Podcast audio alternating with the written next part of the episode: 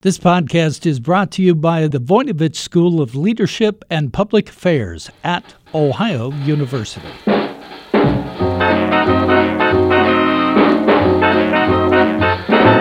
Hi, everyone, and welcome to Jazzed About Work, where we talk about everything that might have an impact on your career. I'm your host, Bev Jones, author of Find Your Happy at Work. It's a book about creating energy in your career and discovering ways to enjoy what you do. Today, we're going to focus on the physical space where you work. Our guest is Doug Shapiro. He's an expert on interior design and product design, and he's the host of the lovely Imagine a Place podcast. Doug will talk about important things to consider as we create workplaces at a time when so much about work is changing. He'll talk about how technology is impacting the way we work, and he'll share tips about how you can make your workplace more supportive and maybe even inspiring.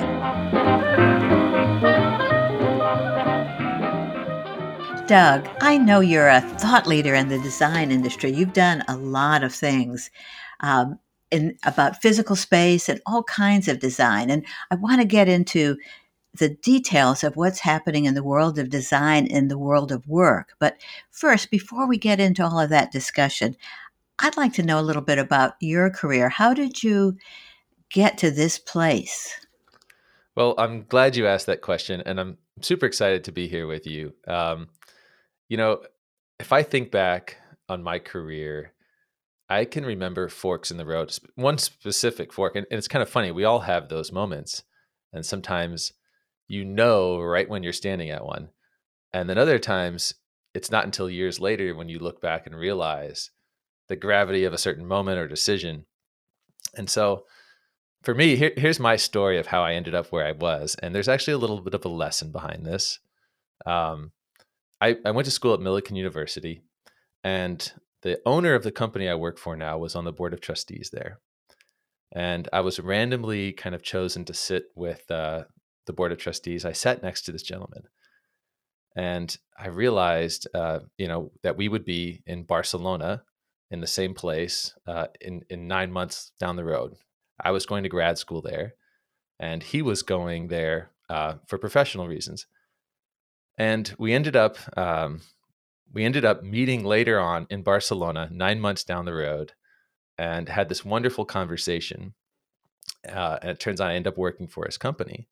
And so choosing that one chair in that moment, you know, led me to the company I work for now, OFS, which is an office furniture company.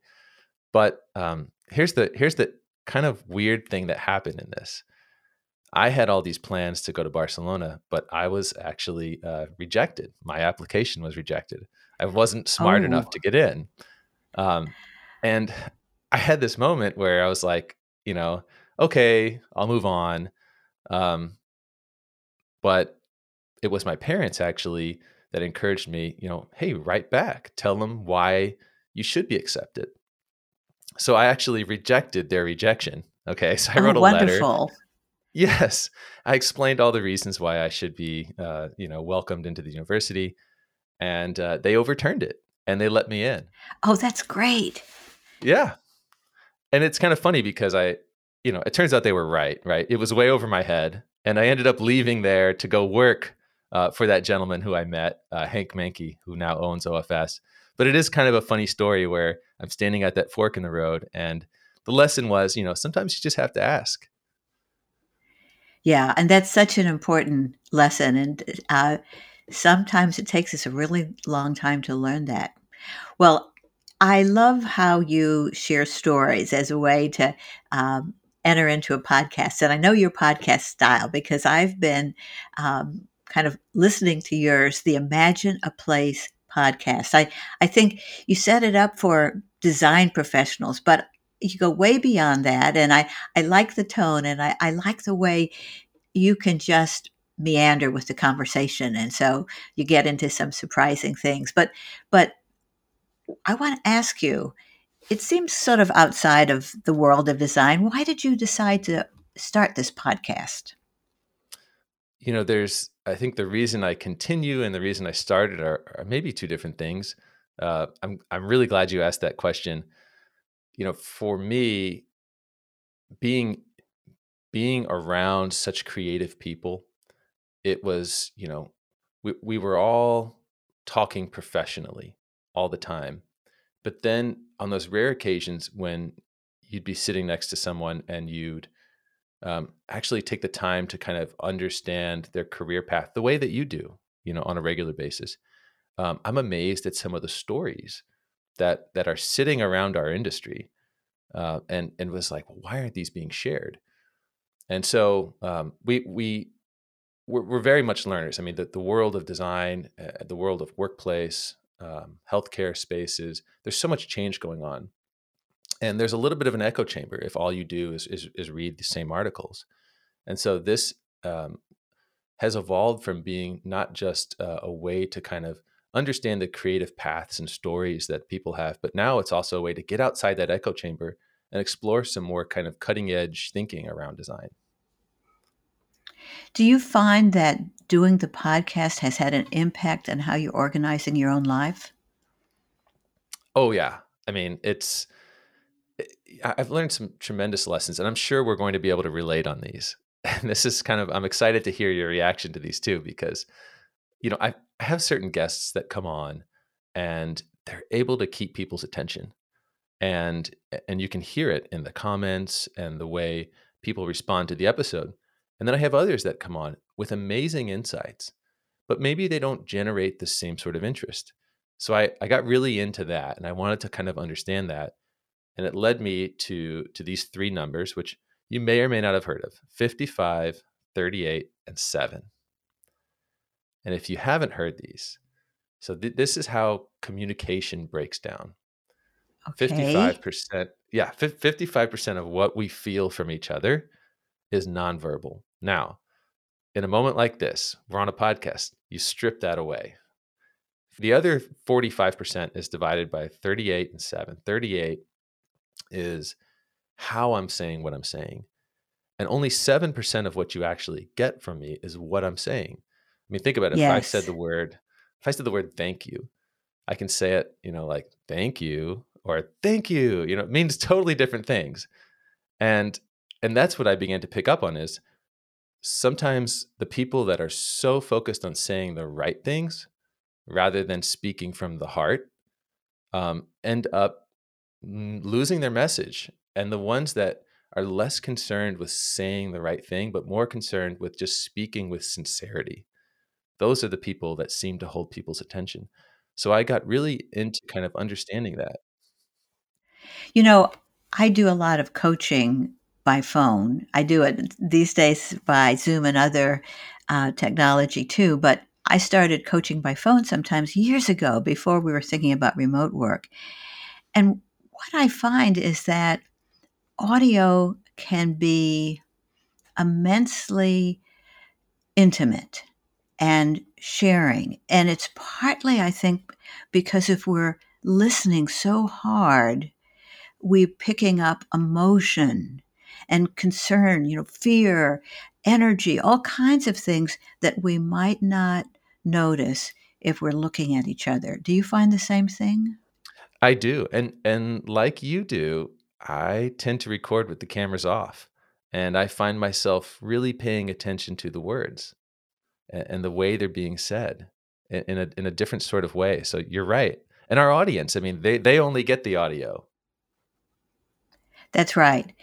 Sometimes I find myself kind of getting sucked into the conversation like I might as a coach, and I have to stop myself and not ask that next question because this is not about asking people to share uncomfortable things, but sometimes it's so easy to forget with audio that you're it's not just the two of you. Do you get that sensation that you you're just totally with the person you're speaking with?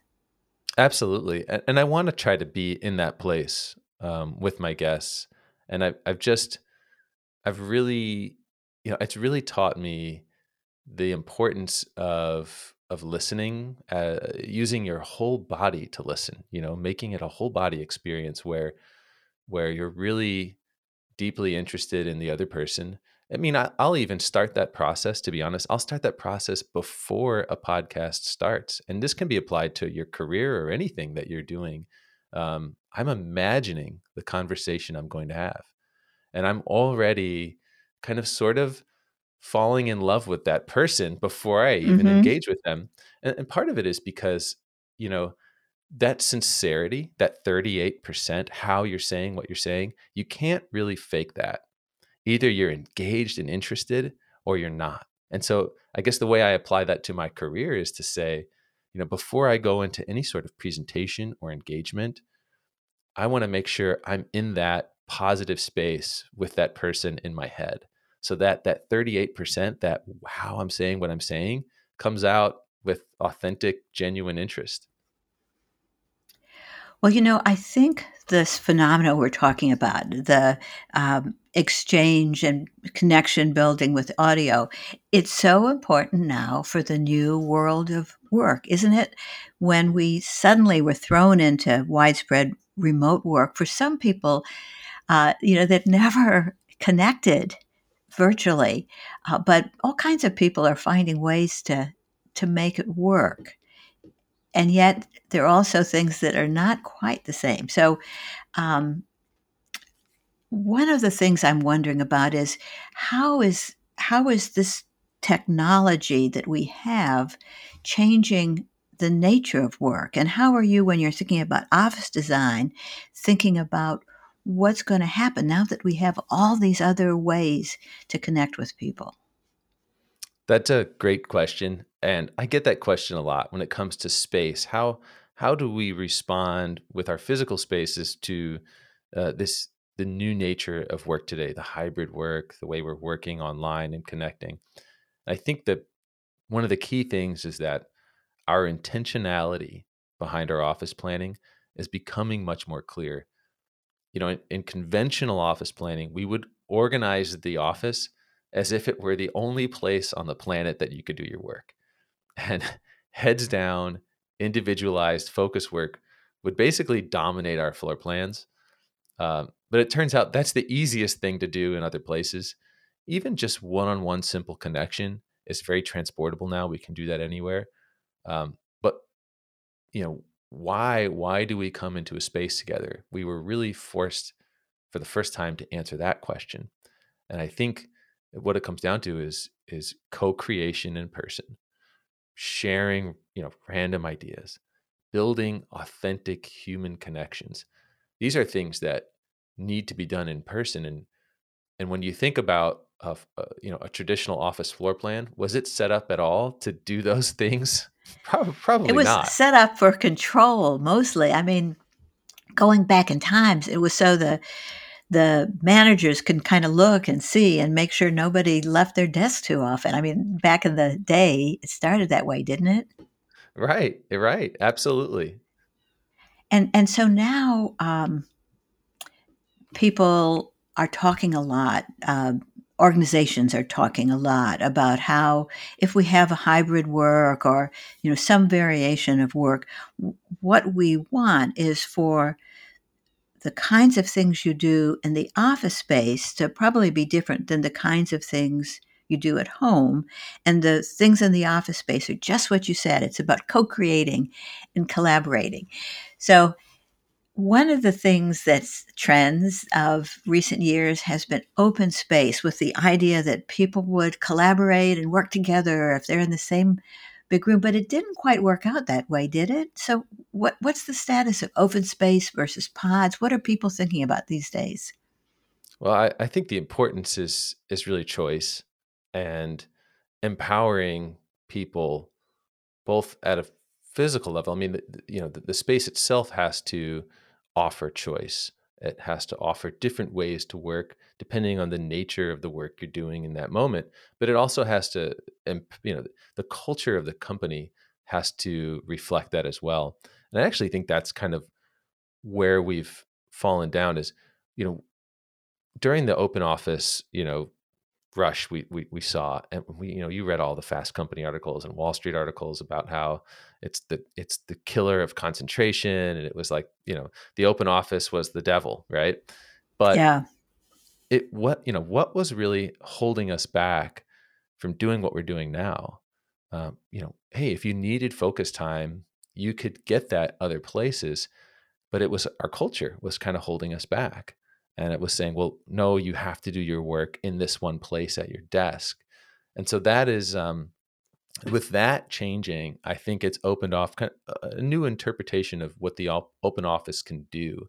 Um, you know, if you think about the the purpose of that office now, driven around human connection, around creativity. I mean, creativity is going to be of increasing importance. You know, uh, the kinds of spaces that will support those activities look very different than um, than the kinds of spaces that you know were it was it was almost like we were halfway there. We understood the importance of collaboration, of human connection, um, but culturally, we weren't embracing that as the number one function of our office today. Um, and I think that's what we're going to see shift. So we'll see open areas, open environments. Um, I think you'll see smaller footprints of individualized focus spaces, but you'll also see a lot more choice for people where you can come into a space and kind of work episodically where hey today is a day i'm having these sorts of functions i'm going to need this sort of place. Uh, tomorrow i might not come into the office because i need heads down time. That's the sort of work we'll see and the space that will reflect it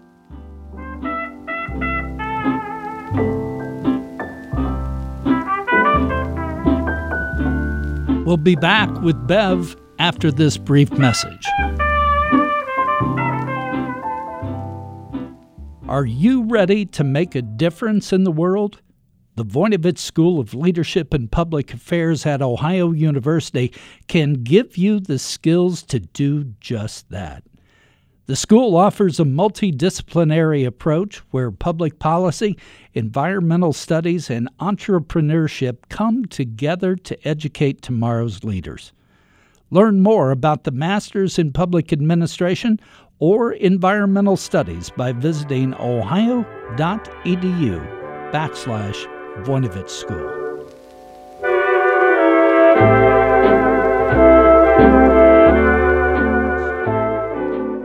I agree that physical space and, and um, organizational culture are really tightly linked. And unfortunately, because physical space is expensive and it lasts, sometimes physical space um, blocks the development of organizational culture. Mm. What do you do if you're in? I do a lot of work with the federal government, and they have um, a lot of old fashioned offices. How do, are there ways to adapt space when you don't have a huge budget to rearrange everything? What do you see people doing to create a greater culture of collaboration and innovation when they don't have big budgets? So I, I think the the idea of how can space represent culture and how can space better serve the functions of, of collaboration and creativity are two separate things. They are somewhat linked, but um, I would say from a culture standpoint, you know, I think for the longest time, the office was sort of the tribute to the company. You know, the logo and the brand colors were everywhere. Mm-hmm and the big offices in the corner. Yeah. Yeah. And if you immersed yourself in these company colors and logos, you would feel that company's culture kind of pulsing through you. But the reality was culture, you know, culture is, you know, not something you set in place and walk away from and it stays the same. Culture shifts, it evolves. It has much more to do with the people, the geography, mm-hmm. the leadership than it does the brand promise. And I think that's the confusion that happens often is that uh, people people want to reflect the brand promise rather than the culture and the selection of their office materials and spaces but really the brand promise is more outwardly facing the the culture uh, reflecting the culture inside doesn't always have to be done through expensive choices and things. Um, if if you care about the people you can drop in subtle cues that say you you care about someone's health. And it could be even simple things that are not even furniture related but um, you know like healthy food choices uh, could be a simple change in an office. Um, little cues that show that this is a place you can live also. It could be a a, a, a wall of, of books that people kind of come in and they do a book exchange and you can leave books on the wall. I've seen uh, pictures of your pets in rooms. I mean there's so many ways to kind of bring a sense of belonging and to represent the culture of the people in the space um, that are just just more like subtle cues than they are whole uh, attempts at reorganization. I've always cared a lot about my physical space, even as a little kid. I wanted to arrange things just so, and I I find I've always been able to get some kind of pleasant, comfortable workspace, even uh, if I was in a carrel as a law student, you know, when you don't have a lot of control. I, I wanted it, you know, like mine. So I suspect there are other people out there who, whether maybe they're in a home and it's crowded, or they're going back to a, an office where um, they don't have a lot of control. But are there things? I think there are things we could do to make our space more supportive and maybe even a little inspirational. Do you have some some thoughts about how individuals who don't have control of the big space can um, maybe shift their cubbyhole or uh, mm. refresh their office? Yeah, absolutely. And I love that you thought about that. Even as a as a as a young woman and as a girl, you know, understanding your space, uh, maybe your Calling, maybe maybe I should have been interviewing you uh, on on design. And you know, I I think that there's there's different ways to think about yourself and your space, um, and, the two are connected. I I think thinking of yourself differently may also help you think of your space differently. Uh, I'll give an example.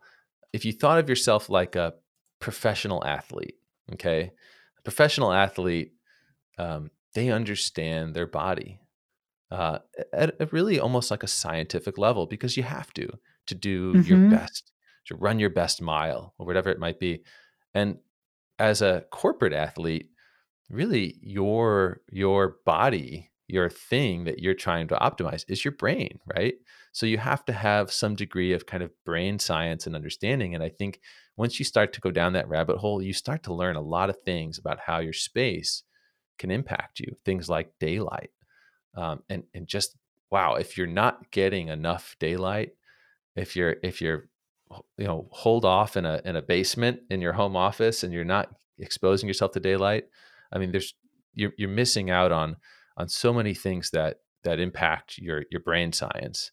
Uh, biophilia is another one. I mean, visible nature can have a calming effect. It can reduce stress. It can increase yeah. creativity. Even things like uh, when you're facing a wall and you've got a large open area behind you, it's our primal instinct to feel a sense of vulnerability when our back is kind of open uh, to a, to a, a wide plane behind us. So there's there's different things like that. Understanding yourself more like a corporate athlete, um, I, I think, can open up some concepts. And then I would say, you know, organizationally, I think you can kind of do the same thing. I mean, we have to we have to understand that that the people that come into a workplace every day, um, they're all different, right? And and even as they think of themselves, well, some people are very hypersensitive people and they need areas of calm, and then others come in and they're the opposite, right? They do their best work when they're in you know high impact, vibrant spaces. And so that's where that choice comes in, allowing people to kind of do their best. And so I do think this kind of uh, this connection between your space and your brain science is something we all should do better at. Yeah, I, I think there's um, all kinds of things that you can do with physical cues to help your brain be creative. And partly it's uh, helping to manage the anxiety and stress that come with the workplace. But there are things like signs of nature. I mean, I I know that uh, there are studies out there saying that if you have a window and you have uh, green space outside your window, you're going to be in a more relaxed, creative mode than if you're in the basement. But if you don't have that lovely window, some people find it's helpful to have art and plants and other things that reflect the natural world. It's uh, worth thinking about the things, don't you think, for each person? Think about the things that they like and respond to or don't like, like clutter, and and kind of every once in a while look around and do a little refresh. Oh yeah. It I mean the the the plant life is absolutely huge. If you don't have a, a plant, if you're in a home office and you don't have a, a little plant friend, it goes a long way. I will tell you, uh, to have that as a part of your life. And I mean, the the place you're in is always shaping you. It's always shaping your thoughts. And you want to be in a spot that that has those connections to nature, that has those connections to things you love, whether they're photographs or art. Um, it's you have to take the time to do that, and don't think of that as as selfish time. I mean, you will do your best work when you're in a place that really inspires you and connects you to nature. Um, so think of that as just in, investing not only in yourself but but in your career and your work and the people you're doing your work for. I was in a an office one time many years ago, uh, a, kind of a more at that time very new open space office with kind of um, there were a little bit of cubby holes, but basically you could see into everybody's um, office because the walls were only like four feet high. So uh, it was beautiful furniture, nice colors, very well done uh, a big room and everything was coordinated and cohesive. But it was really creepy in a way because nobody was allowed to make do anything to make their workspace their own because they wanted the colors to be coordinated and so forth. You couldn't have pictures of your family. You couldn't um, have a favorite color choice in terms of a fancy notebook, anything like that that was really awful. So, isn't part of it uh, knowing the style that you like and the things that are meaningful and the things that give you comfort and, as you said, inspiration, and maybe having those there, even if you're um, working kind of in temporary space. I kind of like to lay out my pens in a notebook and things like that. So it's a feels like me. Is is is that part of how people can um, make their workplace feel more comfortable by having it reflect the things they care about? absolutely. And I think, you know, when, when we when we all got sent home, okay, we all realized uh, that we're pretty good hackers. I mean, we we took our spaces that we had to work from at home and we made it work. We It was amazing, cobbled, really. It was amazing. We cobbled together, you know, an environment to to pull it off. And I think we we can't forget that when we come back to our workplaces more regularly. Um, if we come back, right, or or to the to the degree that you do come back, we can't forget that we are great hackers. And I think the the office of the future is a lot less precious than it used to be. It used to be, like you said, that that dining room that you're not allowed to touch anything in, right? don't, yeah. don't walk in there. Uh, but but it needs to be a place where people feel empowered and they feel like it is their own and they have a sense of belonging here and that the that the place they're in is for them not for the company and i think that's when people will bring their whole self to that place and that is a huge change in many ways i remember as a young lawyer i went to my first big corporate office and they had a huge campus somewhere in the midwest and so there was lots of space. And uh, in this big, giant building, my client, his office looked like it was kind of disarranged. And he said, Oh, I'm sorry. You know, I got this big promotion and I'm a little disorganized because they had to shift my office. And I said, What do you mean? He said, He pointed up in the ceiling and there were these tiles on the ceiling. And what had happened is his office had just been expanded because the number of tiles on the ceiling reflected the rank of the person who had the office. And he had just oh had a big promotion. And so, whether he wanted it or not, they had moved his wall, and meaning somebody down the line had got a smaller wall or a smaller space. So, that kind of creepiness of office reflecting power and um, you know who's in charge. I I'm hoping that's gone forever. Don't you think? I I, I hope so too, and I I really feel like the you know the idea of of hierarchy in general is is completely changing. I mean, it, there used to be it used to be that the the the person you know in that spot had all the knowledge, right? And then there was this kind of pyramid, uh, and now knowledge knowledge is everywhere. Yes, and and I think the the kind of networked way of work and um, the the physical form of work is more reflective of of knowledge in that way, and, and so should the space, where it's not so much like a pyramid, but it's more like a, a network.